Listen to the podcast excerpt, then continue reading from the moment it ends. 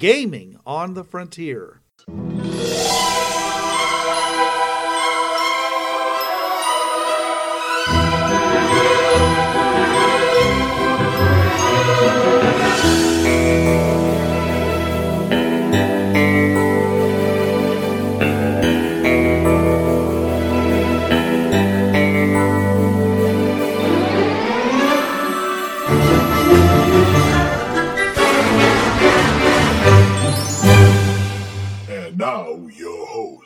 This is Bruce.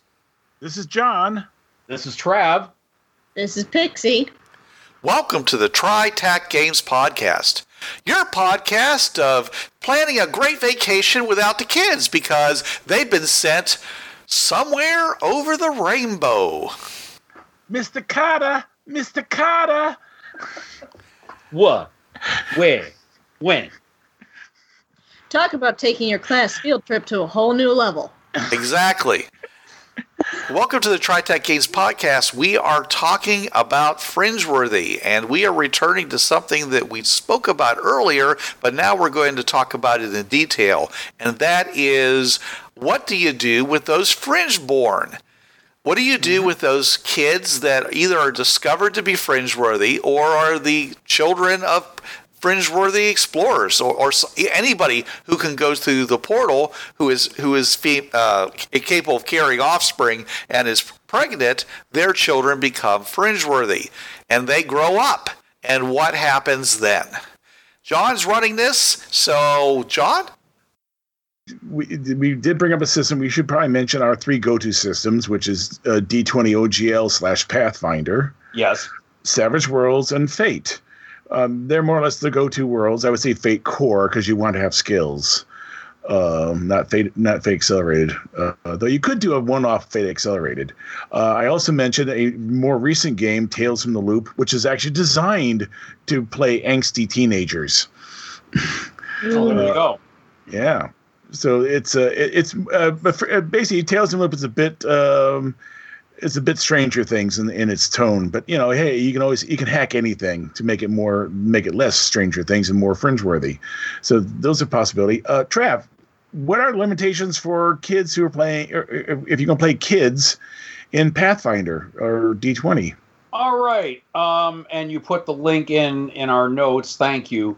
Mhm. Uh, of course, excuse me. If you want to deal with Pathfinder slash OGL, there is the D20 PFSRD.com site, and there is a link there for playing young characters. Now, if you have the book Ultimate Campaign, which has the kingdom building rules and how to do your character's downtime, it also has stuff for young characters where you are starting off in this fringe teen age group. And mm-hmm. In the same way an adult character gains adjustment to her ability scores as she reaches middle, old, and venerable age, a young character occupies a new pre adult age category and therefore has altered physical ability scores, though the vigor of youth does grants a benefit. You gain a plus two bonus to dex and a minus two penalty to strength, con, and wisdom. Uh, young characters' potential intelligence and awkwardness are represented by only having the skill ranks of a first level character rather than taking an, an inter charisma hit. Um, and let's see, you get the the NPC classes, so adept, aristocrat, commoner, expert, or warrior. Yeah. And then you can train them out once you hit first level and you're an adult. It's like, oh, now I'm, you know, I'm out of that age. I'm going to train those levels of warrior into fighter. So Yeah. Yeah. Now, what would the modern versions of those uh, classes be? Would you know? Oh, let me. Um, There I is would a have modern fighter. well, there's. Well, let me get the PDF known as Modern Adventures, made by Panic Productions, our good TriTac podcast buddy, Dr. Nick Palmer. Mhm. Uh, he has, as I said, Panic Productions, and I believe he did also Caravan, which we talked about. Mm-hmm. we were adventuring in Mesopotamia, but he made modern adventures. So let me bring that up real quick. Talk amongst yourselves here for a second. We'll do the copy talk thing here. Yeah. Um, Mhm. Greco Roman architecture influencing modern architecture. Talk amongst yourselves. Oh, All right, modern adventures. Yes, the the classes that would be equivalent for NPC: celebrity, commoner, expert, and warrior. Okay. Now the celebrity is kind of like a low level bard. It's just, and I mean, you could even be someone like, let me throw names out here. Even then, I'm dating myself. Nicole Richie or Kato Kaelin or the Kardashians. People who are just even famous just for being famous. Commoner, expert, and warrior. They're just modern versions of the ones I mentioned from the SRD. And so you would start off on one of those four. You might be a child celebrity. You could be a child star, or like Uh, actually, Trav, think about it. Yeah, the first Fringe born, you know, we're talking like two years from. You know, remember we said about Fringeworthy? You're you are now the new rock stars. yeah, And they're kind of they're kind of and they just- the same regard as rock stars in sports. So Waylay. Waylay and Jason and and Gordon Conrad have Jason. He's he's the um what's his name um, um oh, uh, Zappa's kid. Oh, Moon Dweezil Unit. or Moon Unit or Ahmet. Yeah. Yeah, but yeah, the, the, the he's he, he's basically Dweezil, so which means he's in he's his every moves on Earth on on Earth Prime is going to be uh, under under the under the microscope. Oh yeah,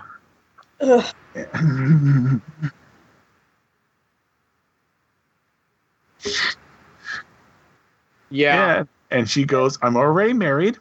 Thank you. I like. I, oh yes. Oh, you're right. Arranged marriages. yeah. Mhm. Yeah.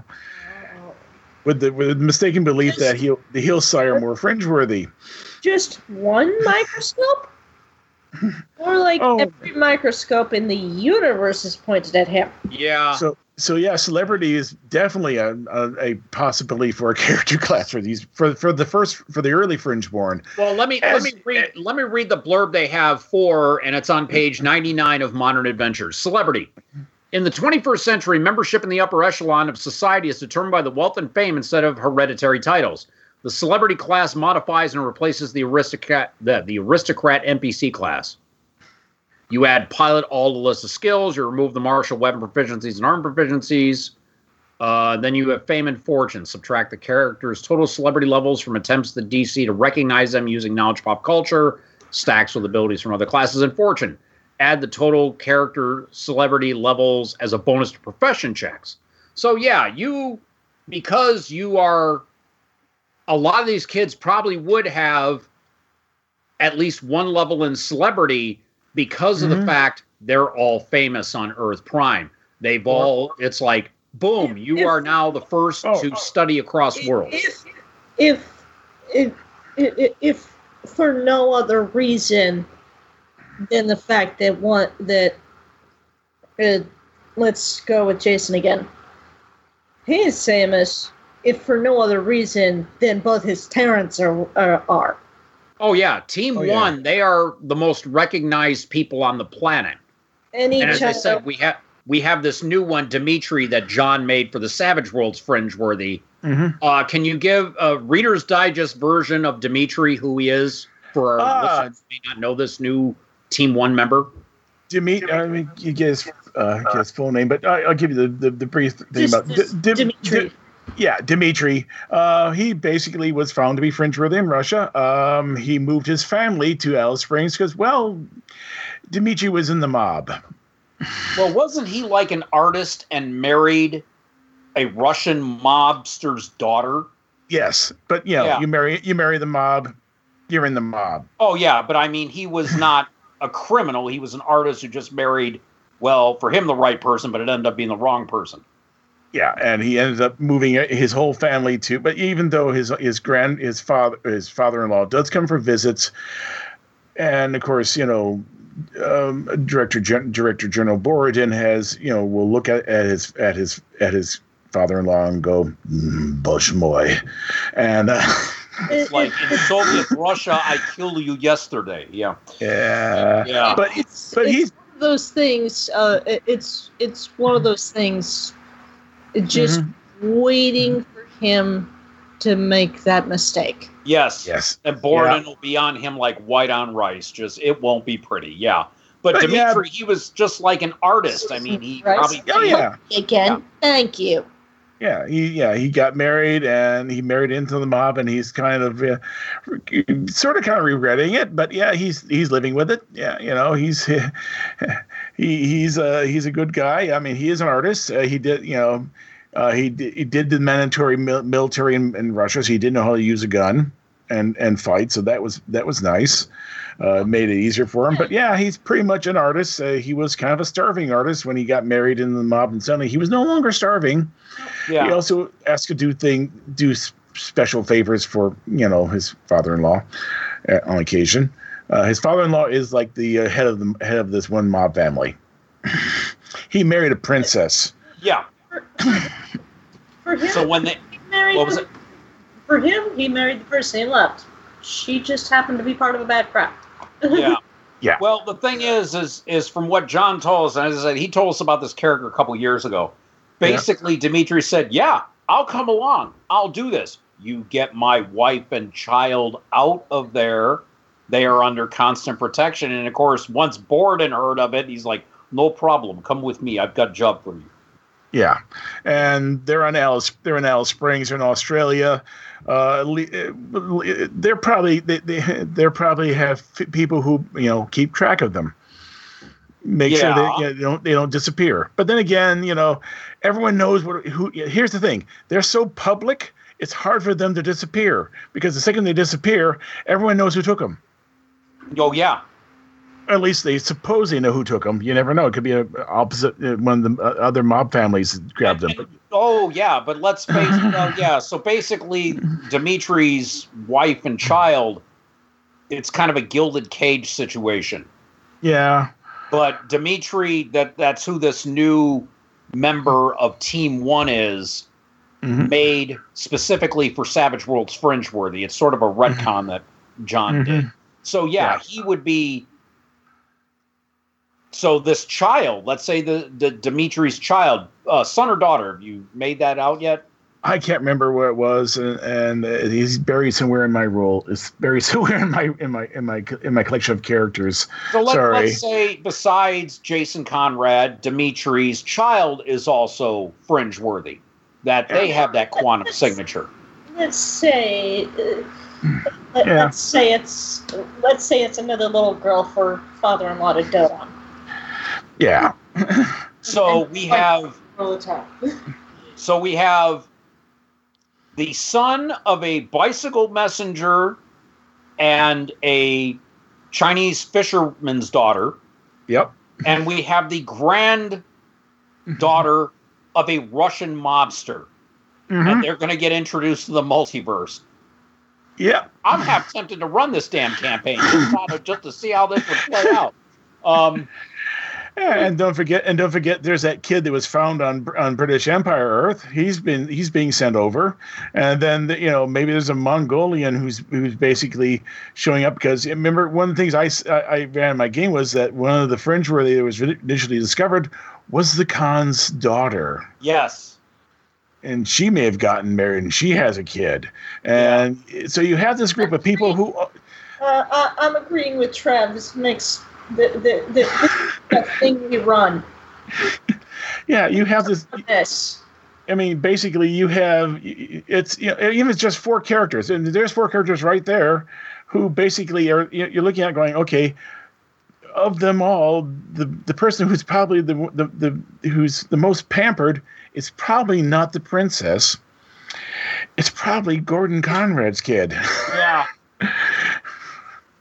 you know, I mean, because the way Chinese do- dote on on children, it, it's cultural. They do Oh, dote yes, on boy child, yes. boy child. So he's probably the, the most pampered kid of the bunch. You know, the rest of them are kind of, well, he's not problem. You know, the uh, father is okay. Gran- You know, grand, uh, grandpa is very nice. Meanwhile, the princess is probably the one with the most knowledge of how the world really works. yeah, yeah, yeah. Because the Khan probably, because the uh, the Prin- Khan's daughter probably sent her to school on, e- on either Earth Prime or Victorian Prime or probably both. yeah. you know, she she grew up with nannies, with mom visiting every so often. That's how it works sometimes for some cultures. We were talking about this earlier about you know, of of, of the of the of the two parents and parent to be. Uh, would you let your kids at 12 years old go running around the fringe paths? I think the word was hell no. Well, because okay, as, as we've already said, the professor is about to pop out a little student of her own sometime in the next few months. Yeah. um, Josie, being an expectant parent, hmm yeah, would you want your kids to be gone for weeks or months at a time where you had no contact with them whatsoever? I usually add a certain euphemism to the front of this, but is you crazy? And of Uh. course, I have, you know, my daughter Michelle and Bruce has his son Eric. Yeah, I I'm I'm my daughter's possibly going to be moving to Texas and that's going to bug the heck out of me. And here it is, my daughter would be on another world entire. Oh wait, I kind of do have that. And remember, I'm kind of the basis in Portals 4 for Jack Schmidt. Anyway, but yeah, I would just be like, okay, I have no contact with my child. I don't know what's happening to them hmm they're possibly you know fringe pirates they could be m- mellow out there yeah, Yeah. but yeah i would be like You would want Me. yeah so you you would want me on something.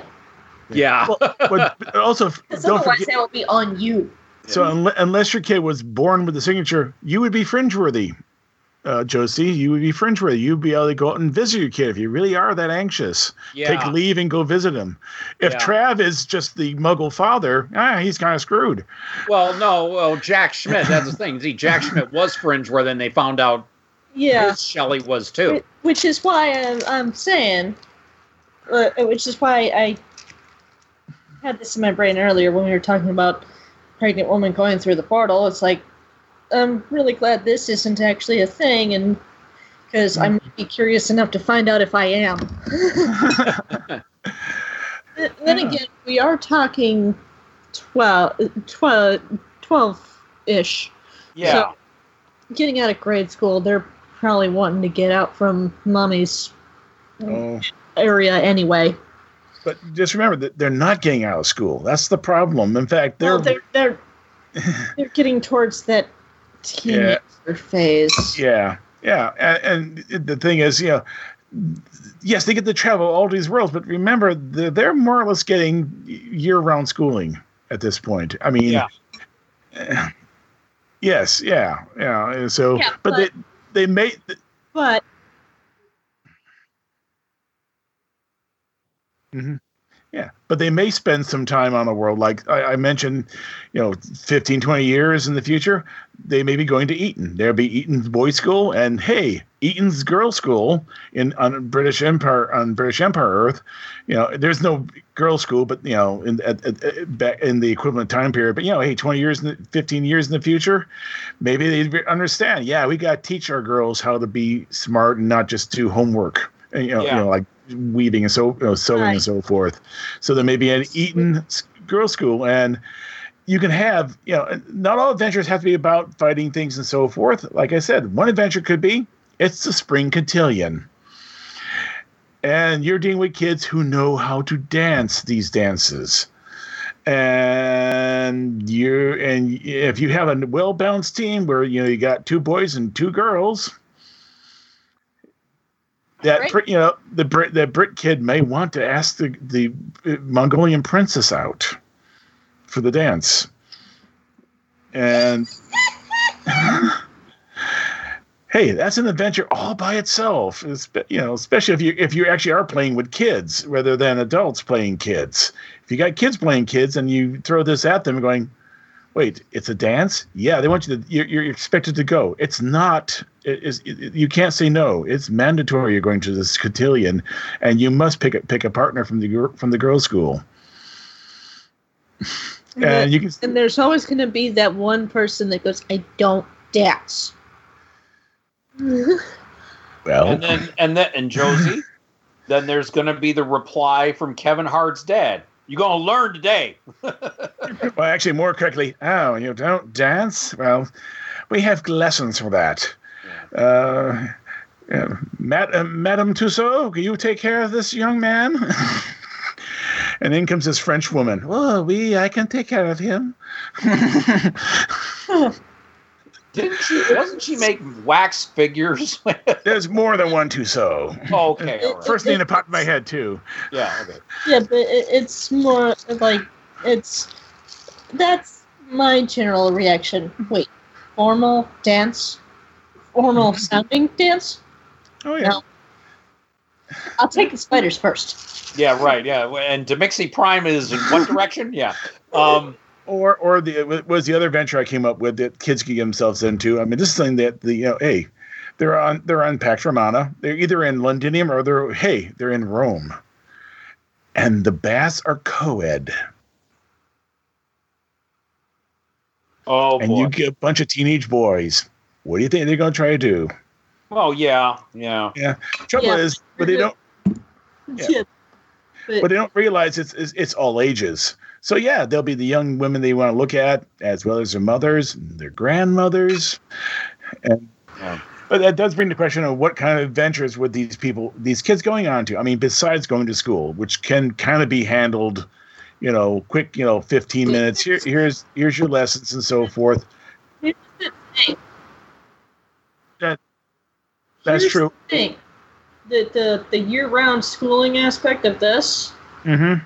Why does what what's to say that starts the year-round schooling aspect? Why not do year-round schooling from the start? They're already used to doing it, and they've learned a lot more. Oh yeah, I, I'm going to assume that from age five on up, they've never been out of school or out of learning experiences.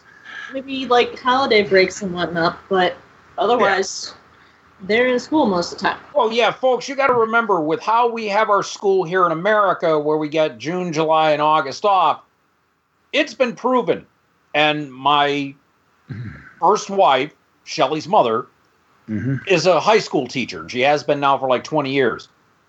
You spend the first six weeks of the school year basically reteaching the kids everything they willfully forgot over the summer because it's summer. The last thing we wanted to do was deal with anything that involved schoolwork, so you got to reteach them for the first six weeks of the school year. Yeah. Year round schooling, you would learn a lot more because you don't have to sit there and rehash over. Well, if you do it in a comprehensive way, you're keeping that old material fresh. Yeah. And they would. This would be something that UNETA. Yes. Mm-hmm. This would be something that UNETA would do. Comprehensive schooling. Oh, Oh, you yeah. know full well that United would look at, and I'm not bashing American school teachers, but No. the No, school system. The teachers. It is not the teacher's fault. I know that. Yes. But It I'm just saying, Unita would sit there and say, okay, we're doing this for Earth Prime's kids. They would look the American school system and just go, no, no. You're- anything but. Yeah, and but they, they would look at one of the better school systems. Everyone says Japan, but I, I have enough experience with Japanese schools from from Japanese friends uh, that, that it's it, they're good, but they're you know they do also have the problem of uh, in some of the schools a lot of rote teaching. Same thing for China. But there are some schools which are some school systems out there in other countries which are really good. There's a couple of European ones that are kind of held up, like the French. Uh, you do have breaks, Yeah. you know, you know, you one or two weeks. You know, you, you know, you, you- they realize everyone has, you know, it has to have some some time off to at least you know, let the brain rest, Yeah. but not Right. long enough that the kids will forget. Well, I do like also, I've heard three weeks on, one week off. hmm I've heard that one too. There's, there's various schools, but yeah, these kids would be gone that would probably be that. That would probably be something they'd probably want to do. Yeah, and initially it would be a kind of a tutor situation because you, you're going to have like one, two, maybe three in the early years. So they're uh, on each world, and that's more or less a tutor, uh, and or going to other schools. So maybe, you know, for all we know, Waylay ends up taking taking uh, little Jason when he hits five to France, you know, just so he can start learning there. Yeah, I was going to say, did the, the German school system. Remember, I took high school German, and we were told stories of how there are some German students who the schools the school structure and how they learn and it's comprehensive there. You got kids having nervous breakdowns 12, 13, 14. Mm-hmm. They end up in in the loony bin because just the stress. So United would have to find a happy medium. Definitely Yeah. not the American school system, but not something, oh my God, so stringent like German or Japanese. They're going to have to find some type of happy medium where all the kids from all over the world will be able to learn and not have to drop out because they crack under the pressure of the schooling. Well, there'll still be pressure. I mean, I'm not. Oh yeah, but I mean, you don't want you don't Yeah. want how the American system is, which again, and the German system where you have kids having nervous breakdowns. And Japanese, to- Japanese where kids are committing suicide. Right, exactly. We don't want that. Need, United would have to find some way, and this I'm sure that United has some type of in the massive flow chart and Fringeworthy Yeah. D20, Yeah. some bureau in Unida within that massive pan agency for education, like a health and human services type sub bureau that deals with schooling Mhm. Or better- devise the perfect school system to do this for these fringe born. And then, okay, this is what Earth Prime does. Then the Khan would have to come up with his to teach his kids, and the Erders and the Norlanders and the Pax Romana, and of course the Victorians are just going to alter the boys' school and girls' school for Actually, you know actually, their purpose. actually, Trav, they don't have to do anything because they do have something already in the United Nations, UNESCO. Oh yeah, It's it's it's not have to do anything. It's Well, th- that superior in that they already have the connections to all the people you need to talk to about setting this well, up. it's well, they at least would have the foundation already. Yeah. You would need to build on that and hmm create something that's a bit more effective. Yeah, and the way the United Nations likes to compartmentalize things, they may actually say, uh, yeah, education should belong to UNESCO. especially while the kids are younger. Educational games. If you take it in a slightly different direction, like a new version of this particular thing, the the Civilization series. Mm-hmm. Imagine learning uh, initially learning about these other worlds within the context of a civilization game. Okay. Like Heck, I would I wouldn't put past Sid Meier to actually come out with a Civ Civ game that actually has all the worlds on it. French, French, They- French, okay. French folks, got I- civilizations. So yeah. Yeah. I did find the agency in charge of that would be IESCO, Interdimensional Educational, Scientific, and Cultural Organization. They Yep. would be. I had to look on Fringeworthy D20. Now, they that would probably- be the ones in charge of. Okay, we need to get the perfect educational system for our fringe. Well, yeah, they'll So say perfect. They'll have the best, but they won't have the perfect because it'll Right, never but- be perfect. but they would have to come up with something. Okay, uh, we can't use this system. We can't use this system. Okay, we found like the the best five educational systems on the planet. Let's throw together, find out what's good and bad out of these five, and put it together and form it into a cohesive whole to teach our kids. And- IESCO would be I, in charge of I doing. it. think we pretty much have the unanimous agreement the American school Oh, system be thrown out first thing. Well, yeah, uh, uh, the, the, but this would be the foundations of the of the Fringe Academy. I use your Yes. quotes around that. Yeah. It may actually have a totally different name, but everyone, everyone will call it the Fringe right, Academy. exactly, yeah. Well, it would because you're it, basically it would be seen like a military academy for going out on the Fringe paths. yeah. So yeah, it to your average person. Okay, to talking people about in, yeah. Or- Yeah, well, yeah. uh, I'm I'm I'm talking about Mr. and Mrs. Joe America. yeah.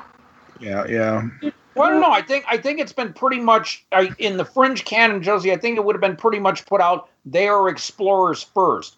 Yeah, mm-hmm. there are certain aspects that are devoted entirely to military, but that's because let's face it, we need to protect our explorers. but Yeah. it would still be. I, you you can explain it as it all you want. There's still going to be people that Well, yeah, you're going to have those thin those you're going to have those thin-minded people who just see it. Oh, you're teaching my kid to be a soldier out there on the fringe paths. You're going to have people with that type of mindset.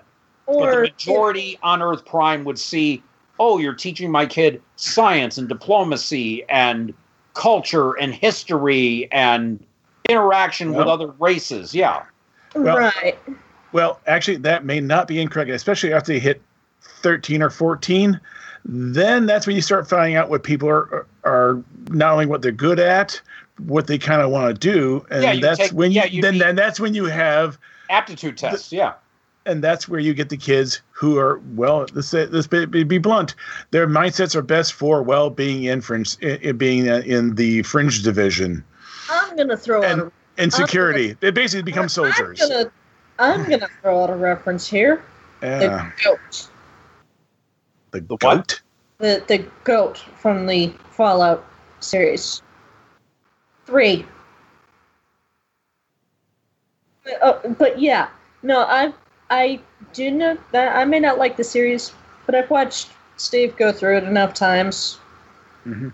Sen, so Oh, yes, Sven. Okay, yeah. so I, I've watched Sen go through it enough times. It is basically an aptitude test.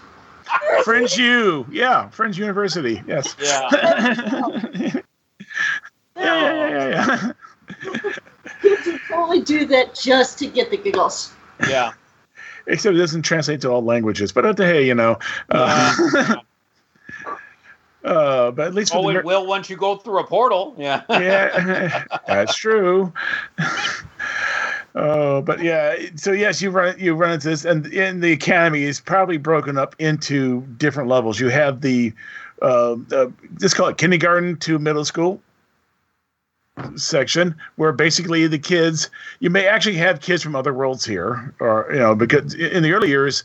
It behooves people like the Mongols and the Pax Romana to send their fringe-worthy kids to either Earth or, or Victorian Earth Yeah. for schooling. Uh, and between the two, between Victorian Earth and Earth Prime, there probably would be it'd be a mixed a mixed media type school, uh, not mixed media, um, uh, mixed culture school because the the Brits want to do it too. And you know, instead of make, make making a different set of wheels, just make the same set of wheels. And yeah, hey, you know what? We're only two p- platforms over.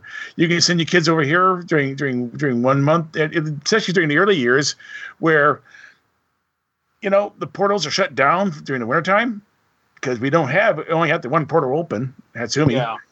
and you know we'll send the kids over to to uh, to the Congo and then therefore up to London and then they go to schools there during during that that time and then they come back during during the summer months for schools back on on on uh, Earth Prime to be that ki- oh yeah yeah play with dinosaurs finding the lost Roman city with the white apes but anyway that's totally different yeah yeah I, I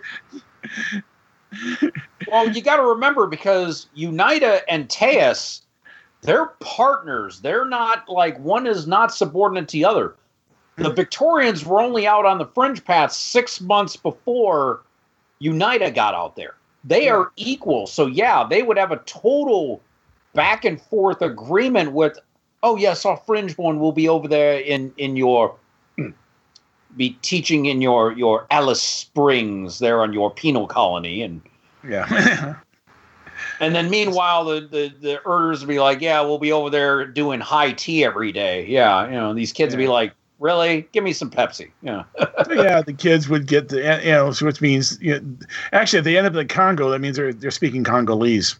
So they're probably Yeah. not going to London. They're going they're they're going to school in, in uh, um, not not uh, Leopoldville. It actually has the proper name because they got liberated. Whatever the name of the capital city is, that's uh, of, of the of the Congo of the Congo pro- um, protectorate. They'll be going there for school, and that's where the French Academy is well, I'm set. sure that they would have a. Or They would have a trip up to London just to be. Come on, to to even for learning, they would still want to go to Victorian. Well, it wouldn't be Victorian London by then. What it? Edwardian London. Still, that's a heck of a history lesson. They would do that anyways. They wouldn't be That's- schooling up there, but it'd be a hell of a field trip. And they'd be on going on airships. Oh yes. hmm Oh yeah, and of course there'd be stories of this uh, of this rogue vessel out there sinking warships. We don't know who it is, you know, because remember we did say that there is a large empty pen, sub pen in the underwater ba- uh, Victorian base. Yes. Someone took a sub out, which means he's fringe worthy. He may may or may not be from that world. You know, I'm I'm saying he is uh, myself, but uh, you know, some unnamed Indian prince. Uh, Prince of Dakkar. Yes, I, I know speak. Yes. Yeah. Uh, but it's not the one that they portrayed in LXG, or you're in trouble. Yeah. Yeah, but yeah, but yes, it, they, they would be definitely yeah going up to London. Uh, they probably would need some translators because not every kid will be speaking uh, English. Yeah. If you if you are truly getting everyone from everywhere, you'll have kids who will be speaking uh, Urdu. You have kids speaking Russian, Chinese, Japanese. Uh, none of them had none none of their first languages. So yeah, it, it- the, the the Fringe Academy is probably set up.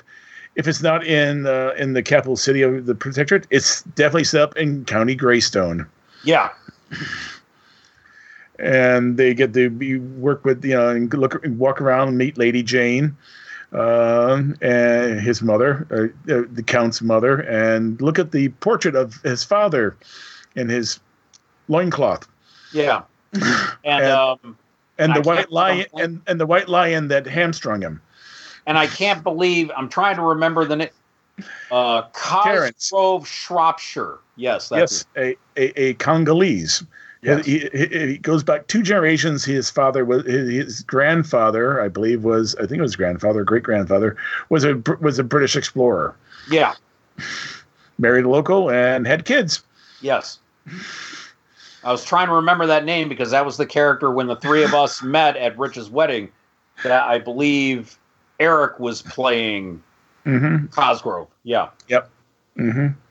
Uh, basically, you know, the, both of them were fringe worthy, and I think Bruce came up with the story that they basically uh, that there's a key, and and oh, and one of the um, one of the uh, um, uh, shaman or witch doctors, shaman, same difference. Um, uh, let the kids play with them. And that's how, and that may be one reason why they are fringe worthy, or maybe they were born fringe worthy. But the thing is, they both were fringe worthy, which is really, really unique and unlikely. So it's maybe they were attenuated. So it's quite possible that both those kids were attenuated, and they probably are the first fringe born in that case. but anyway, that's that's a different that's another story. And you know we can always say there's old stories of people disappearing or coming out of this cave system that are weird. you know where the where the um their portals. But anyway, we have the Fringe Academy. We have these Fringe Academies, and it's middle. You have a middle school middle school section, kindergarten to middle school. Then you have the high school section, which is going to be from what twelve. 12 That's- to 15. Yeah. First year, yeah, the first two years are the kindergarten, middle school section that you just talked about. Yeah, I would first year, say 12 to 15 is your junior high. junior high and high school. Yeah. And Yeah, that's and where you're you're constantly on the road going from world to world. When you hit sixteen and above, like us, uh, like we mentioned, on some worlds, sixteen, you're adult. Yeah, age of majority in a lot of these worlds would be 16. That Uh, may but 16, I think, is usually. And I think even in one and two states here in the union is 16 is the age of majority. Because here in Michigan it's 17. Age of majority or age of consent, age of majority is 18. There's a few southern states I think have 16 or 17 you're considered an adult. yeah. a- Age of cons- Yeah, yeah, yeah. yeah. it- and yeah, and with that group, you have the 16 to say 18 or even 20, uh, more of apprenticeship than anything else. Yeah. You know, you're, you're basically you're going out with teams. You're being assigned to teams as the intern, and you're going out there with teams and you're learning. So that would be a totally different set of adventures. Yeah. Instead of being a bunch of kids, you're the young kid. You, you know, you're the youngin with a bunch of grizzled veterans. Yeah. I think 16 sounds like a good point, like good age to do that at. Yeah, and, Considering- and yeah, and there's other training too, because you're not always going to be out on the uh, with, interning with a team. You're also be taking advanced classes and things. As we said, you know, you start figuring out what you're good at. Right. Uh, and that's where you start taking the advanced classes and you start learning. But that's kind of outside the game. That's being an They'd be adult figuring they'd be figuring out what they're good at while they're uh, in high school, in junior high. in the 12 to 15 range. Yeah, If that's they're out in other worlds. They Mhm. might find something they're particularly good at. Yeah, on- by by the time they hit 16, it's like, okay, we know that this person here is a crack shot. yeah, we're putting him in the military and putting him through sniper training. And this one here is good in logistics. She knows numbers, she knows how to track movements. Fine. She's going to be in let's see, and I have it here. oh yeah, attack. Uh, Oh, uh, transport. IDTT, Yeah. interdimensional Eh. Transport. And they look at Jason and said, and this kid has been able has got so many demerits for for all his various schemes he's run. We're putting him in the diplomatic corps. Exactly. Yeah. He Oh, could that's something- convince anyone of anything. He could sell. Uh, he could sell sand in the desert. And Oh, you you know Gordon be saying behind you know Gordon be saying behind him going, That's my son. Well, you know, okay, let's just take a look at here what Jason Conrad is. Her mother, his mother, is the daughter of a Chinese fisherman, so there's business acumen right there, plus a psionic with telepath, telepathic and empathic powers. Yep. The father is a bicycle messenger in one of the biggest cities in the world where you need to be street savvy to survive. hmm And that's probably where the, his home is. Because remember, we did say a tree grows in Brooklyn. Oh, jeez. Oh, took over the lot and everything. Uh, But no, I would see. took over some. Um, I would see Jason Conrad definitely in the diplomatic corps, partly Mhm. because of his father's street savvy and mother, and partly because of the mother's business acumen, as well as the telepathic and empathic powers. He would make the perfect diplomat because he could go high society, low society, mhm. be at the the formal ball, and then be dealing with a back alley black marketeer the next night. Especially with his powers of empathy, telepathy, and disguise. Yeah, that's uh, what I mean. He could go yeah. from high to low society in the matter of hours. Yep. Go from a tuxedo to, you know, street leather. You know.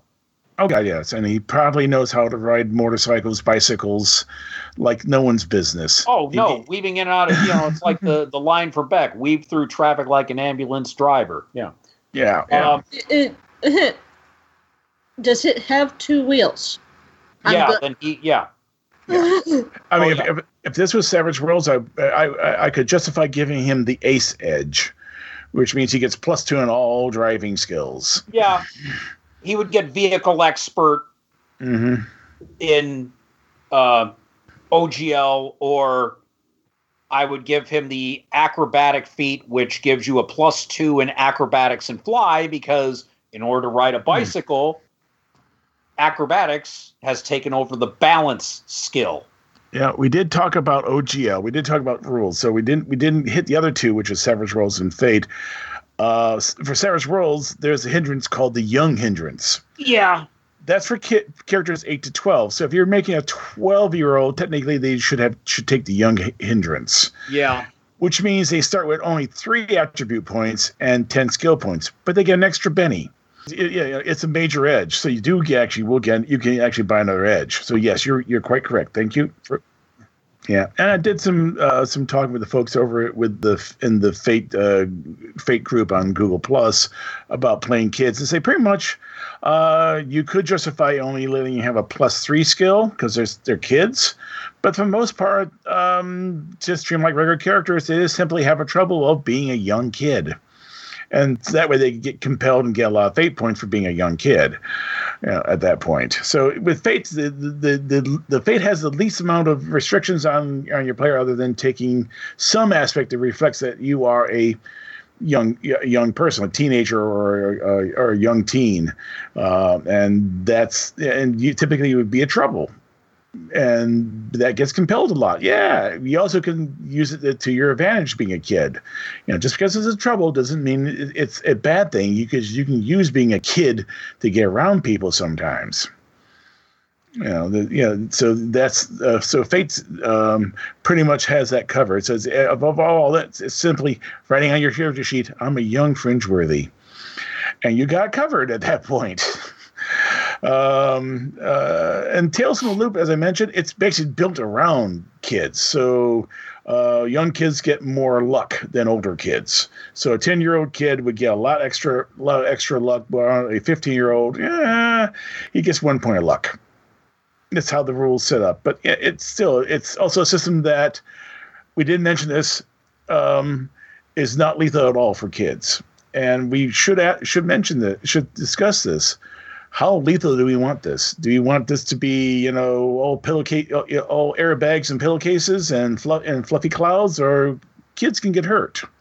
Yeah, and dead. Mm-hmm. I would say, no matter how many precautions you take, anything can happen. Yeah.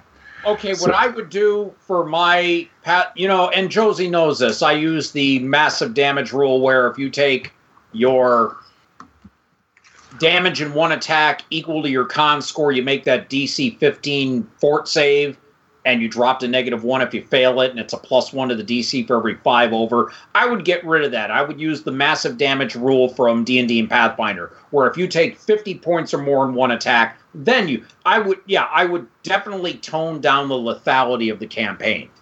Yeah. Because I, it's teenagers, preteens and teenagers out there. Yeah, there's going to be combat once in a while but usually there's precautions taken that, that the kids wouldn't get into that much trouble. Yeah, if I was if I was running this, I probably would use fate, and therefore you know you would get a, a kid could can take a minus six uh, consequence, which means yeah okay our, yeah, he may be laid up for a while, or worse yet, he's lost the trust of his chaperone. His chaperone no longer trusts him and that's a ma- that would be a major consequence because every time he, he, wants to do something, now he has to get around the fact that his his his chaperone, the person he who should be trusting him, doesn't trust him one bit, and will always do something to, to foil his uh, foil his adventures and so forth. And Savage and Fate, Fate is pretty well good at keeping things non-lethal that way and uh, you can definitely give them consequences. and, and you also give them like a moderate consequence. That you're in the hospital for a week. Mm-hmm. Yeah, and and that's a moderate consequence that could be gotten rid of in like one or two sessions. So uh, you're you're out of the hospital, but you got cast. Oh, great! Yeah. I got cast. You know, so I I I pretty much said myself, you death is only if everyone agrees to it if not, you're just you're just badly hurt, and it'll take a while for you to heal up. Soften but, the combat rules a little. Like I said, I would remove the massive damage threshold that I picked up from D20 Modern. I would just replace it with the massive damage from D and D. Where if something happens, yeah, you are gonna your characters will end up in the hospital for a couple of weeks recuperating that, or if there's dock boxes available, plugged into a dock box for for a couple days. Yeah, I mean, just something that. Yeah. But it would it would alter the campaign when they realize that holy crap, we can die out here. It would alter the campaign where it wouldn't be quite so freewheeling and fun. Yeah, you'd have your fun moments, and I would also put as the da- you would ramp up the danger. Mm-hmm. 10, you know, 10, 11, 12, 13, no.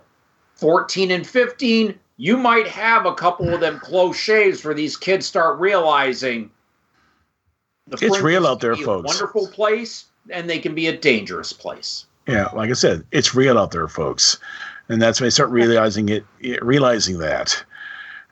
Yeah, I mean, that's what I like about Tales from Loop. Kids can't kids can't die. They just they just get they get tired and they need, need time to recover. Uh, so it, it's this built into that game that you can't kill the kids. Kind of reminds me of the old. Um, well, the two games are probably very close. Teenagers from Outer Space and Ninja High School. Yeah. Yeah. And, but it also I would we're not going. I'm I know as much Bruce doesn't like it, but uh, I will not dictate to a GM if a GM wants to actually you know talk to his table and find out at what level they want, and they say, well, yeah, we can die. That's entirely up to the table. They can, you know, at that point. Yeah. It, either way, if Yeah. you if you have any sort of any sort of danger level like that, it's gonna alter the flow of the campaign when that when it comes up. Yeah, Because But- it, it, even it, it could be it, it could be an accident that causes it the first time, and, and they start realizing, oh, this could get bad. yeah. That's why I would probably lean toward Fate, which is more storytelling, and therefore they have better chances of.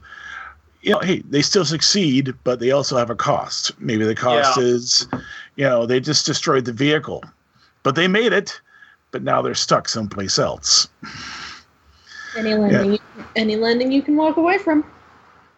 Yeah, Yep. well, Yeah, yeah. So yeah, with Fate, I would look b- between the Tales from the Loop and Fate. Both of them are fairly forgiving and really, yeah. Unless unless the unless the person playing the character is really tired of their character and wants them and wants them wants to off them, uh, you know, there's nothing stopping him from taking a dive off the edge of the fringe path. Yeah. Oh yeah, we don't want a Tasha Yar death. That's a reference some people won't get. Uh, but yeah, I mean that's that's where you need, really need to work. You know, work, work with the, the your table, with, with your players. If you are using, if you are playing with kids, and I've actually and I played with the kids, and Bruce, you played with the kids, right? yeah. Yeah, I- just had a nice experience at a convention not too long ago where I was running, I'm running one of my games. I'm not going to tout them, but I ran one of my games, which the player characters are in, are in fact this age range 10 you know 12 to 15 years old and at my table were three kids 12 to 15 years old. Uh, so we had a had a great time. And yeah the kids the, the kids were the were the danger magnets. They kept trying to get in trouble. Uh, did my best and we we, we uh, it worked out you know it worked out. And, and they uh, everyone had fun. Uh, I, I I think I, I shared a picture on Facebook of, of, of the kids. They, they had a great time. But yeah I, you know when you, if you're playing with kids now you understand we're talking about campaign. The GM may be, may not be any much older than the kids that are playing at the table. You know, hey, we all started that way. I started that way. I was Yeah. 16 when I started playing role playing games. 17, thereabouts, playing D and D. So you're you're talking about some kid. You know, we we may need to address the fact that the GM may not be well savvy enough to know how to deal with this. So yeah so work with the kids. Um, hey don't be afraid to ask an adult. Hey don't be afraid to ask us.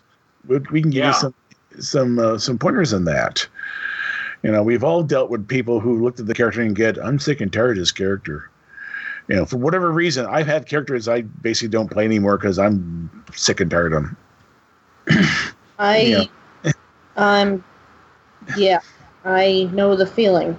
well, yeah, we're dealing with that in the Saturday game. Uh, Col- Josie's mother, Colleen, yeah, the character she I'm, played. I'm kind of same way. I'm kind of eh about it too. yeah i mean i, ha- I also have some characters i It's re- just been. Mm-hmm. It, it's not that drastic. It's just, eh.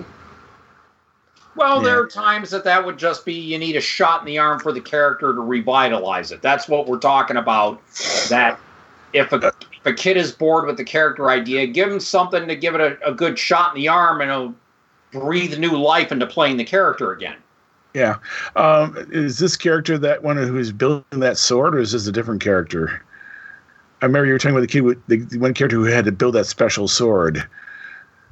Different character? Yeah, very. I don't know what you're talking about. Way back when you were talking where she where, where Josie's character had to learn how to artifice. Oh no, no, Oh, no. This is no. this- that that that character's waiting for us to come back to it. yeah. Ah. Yeah. and, I mean and I don't believe that particular thing is. No, we did finish that finally. yeah. I do have that weapon done. Yeah, Yeah. but it, 'Cause it's that- just with Yeah. yeah. Just give the usually it's the the job of the GM to try to find a way. If if a player's getting bored with a character, it's like, well, let's try this storyline. let's try mm-hmm. this. Or maybe we'll bring in this aspect of the character, or maybe even retcon something in to give a shot in the arm to this character to give it a boost or where you want to make it fresh and exciting again. It's just like how we've said all along about Fringeworthy. If your char- if your campaign's getting a little down, a little boring, throw a fringe portal into it and it just opens up all new avenues for these characters that have only been in one genre to all of a sudden oh we're in fantasy and all of a sudden now we can go to a post-apocalyptic world or to a future world or a modern world Yeah, of course, we've already thrown the Fringeworthy portal in, so uh, maybe a case of same old, same old. We're going to Brit- we're going to British Empire Earth again. We're going to Pax Romana again. well i mean you can still always breathe an, a new idea into the world let's Yeah. say you're in pax romana world and you're dealing with barbarians at the gate Mm-hmm. Now, let's say these kids are in a situation where they may not be involved in combat, but let's say they got to sit there and make stealth rolls and all that to avoid being spotted by roving barbarians who have broken through the walls. Yeah. That's a lot of tense role playing there because these kids know they're going to be spending hero points and spending bennies and doing other edges for fate to make sure they don't get caught by these barbarians while they're on Pax Romana world. Yep. So that Yeah. could be a shot in the arm where these kids have to learn to survive together in order to get to safety and they're not in combat because they're they're, they're not trained for it. These roving barbarians, one of them could, you know, turn all of them into salsa. So what they what are you doing in this hmm. adventure? You're using diplomacy, you're using stealth, you're using tactics. These kids are learning how to get out of a tight situation without using villains. Mhm. And that that's a good way to, you know, oh, we have to go to Pac to Pax Romana. Oh, we had to use, you know, we had to go through Legionnaire training. And now we just found out that, you know, Hannibal came over the mountains with the elephants. Oh crap. Or something along that line. Yeah. Yeah, or- right. I, I just threw that out there as, you know, Yeah, or you're dealing with- dealing one, one of the three different Judean terrorist groups there are, are, are, are that populate there in Judea and in portions of the of the of the Imperium, and they love to you know use gunpowder to blow things up. Oh, so dealing- would this be would this be the Judean People's Front, the Liberation Front of Judea, or Splitter? Well, there's there's the I, I, when I talked about I remember I talked when I talked about this and we talked about Pax Romana. There's the uh, there's the, the the the group that wants to work work with the Romans in making uh, Judea a autonomous state. Okay. There's the group that's also in Judea who basically well let's kill Romans. And then there's the ones who are out and about in the empire who basically will want to screw Romans and screw Romans, kill Romans, and overthrow the empire. Dude, Hopefully you're doing. Dude, that was dark. I was just trying to make a Life of Brian joke. Yes, Life of Brian is a, is a wonderful, wonderful movie. Let your children watch it. Especially the scene where they're talking about being being being uh, individuals.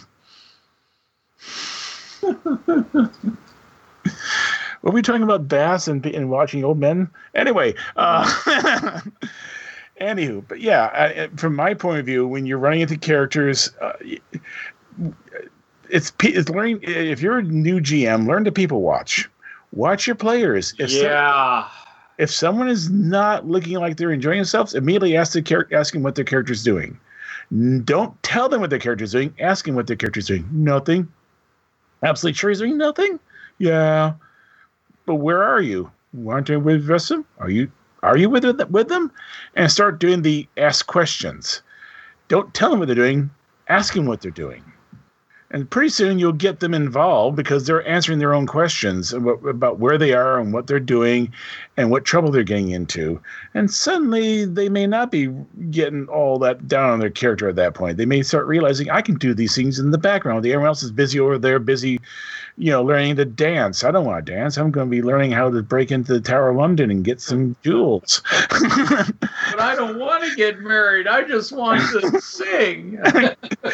Yeah, that is a common trait. If you're starting out GM, ask questions. yeah. Don't tell, ask. you know, yes, you may have some ideas in the back of your head. You know, yes, they're good because remember, you're, you're here to play too. You know, you know, there are no there. Technically, there there are all, everyone's a player. Just you as a GM have a bit more control of what's going on, but Yeah. you're a player too, and you got have to enjoy yourself as well. It is collaborative storytelling, which means it is a team effort to make this wonderful epic of these characters that live and grow, and some die, and new characters come in. It is a group project. Yeah. And, and if someone makes up a, a fact about, say, um London that isn't quite doesn't quite jive, don't worry about it. You know, it's it's we're talking we're, we're talking Victor we're talking uh, at this point Edwardian London in the steampunk universe with weird science. That fact may actually work just fine. They just came up with off you know, off the out, out, you know out of the blue, you know. Uh, it just came up, you know. So go with it. Don't you know? Don't correct them sometimes. Sometimes you have to, but for the most part, it's not no. It's yes, but. That's a great little improv term that you should learn. Yes, you can do this, but here's what also happens. Yeah. Yeah, explain that there are going to be consequences to your actions. Are you sure you want to do this? Mm-hmm. Oh yeah. So yeah, there's plenty of adventures out there you can have your characters on. I mean, um, look at all the various. Uh, this is an actual industry. There's an industry of young adult novels with kids out there getting in trouble. Um, playing anime, God, good, good lord, playing anime uh, about uh, teenage kids getting in trouble. Yeah. Well, and, and, and if you look at Pokemon specifically, Hmm. he's 10 when that starts. He's still ten. And there's all kinds of theories on why that is, but He's a meller. if you look oh, at. Oh, jeez. Oh, no, no. That- Right in the childhood, huh, Josie? Right in the childhood. Yeah. I can't unsee that. But no, but if you look at how it actually starts, the, the, you want to talk about kid getting himself in trouble every day. And dealing with danger on a regular basis. I mean, po- wild Pokemon are not to be t- trifled with. no, I mean, look, he's at- faced. look what happens the second they meet. Mm hmm. Ah, yeah. Zot. Yeah.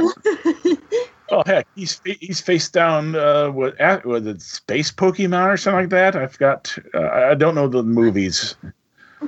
Yeah, but I'm, I'm saying, first episode. Yep. Hammers home the dangers of Pokemon right there. Yeah. For Zap. but yeah, there's plenty of things you can do. You, you can. You, there's plenty of adventures out there. I'm also thinking of Little Witch Academia, the series, uh, which is about kids with special powers and learning how to use them. You know, and all the trouble they get into because well, they do magic, and one of them's not very good at doing magic. uh, Well, and- Animorphs is a bunch of kids that get special powers through alien technology. Mm hmm Oh yeah, and, and learning how to deal with that. And learning how to deal with that and hide it. But yeah, there's plenty of plenty of source material out there. Heck, even like the first season, first one, first season or second season of Dragon Ball is about a little kid learning how to use his powers. uh, but yeah, Get into that at all. yeah, Just yeah. no. I only got the, the first two episodes and went, "What the?" And that was it for me. That's it for Dragon Ball. Yeah. I maybe saw half an episode. I didn't even make it through a full episode. Didn't help that Harmony Gold cut the heck out of it.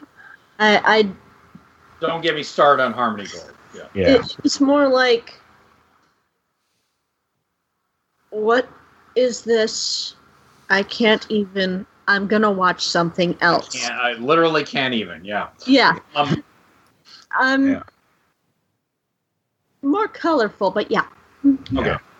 So, so should we? Uh, should I put the bow on it? Yeah, I think so. All right. Yeah, I, I think we've thoroughly killed it. Yep. We've killed quite a few things tonight. I It's in don't want to one of them. It's in detention right now. Okay. Okay. yeah. So, so, so you can have many adventures where you're with with the young Fringeworthy, going to different worlds, um, seeking out new cultures, new civilizations, boldly going where no kid's ever gone before, and have fun doing it. Uh, understand that you know pick your pick your danger level understand that some some groups may actually be fine with well with uh, serious injury and other things, and other groups may want to be a little bit more, more hands off on that stuff, more more slice of life type role playing, which is just fine. But you know, pick your own path. That's that's the best way of doing this. And until next time, This is Bruce Sheffer saying there are a million, million worlds out there, so go explore them. And this is Trav. There's a reason why it's called gaming. It's for having fun. Gaming on the Frontier podcast is wholly owned by its hosts. It is released under the Creative Commons 3.0 license. No commercial reproduction and any use of any element of the podcast must be attributed to the Gaming on the Frontier podcast.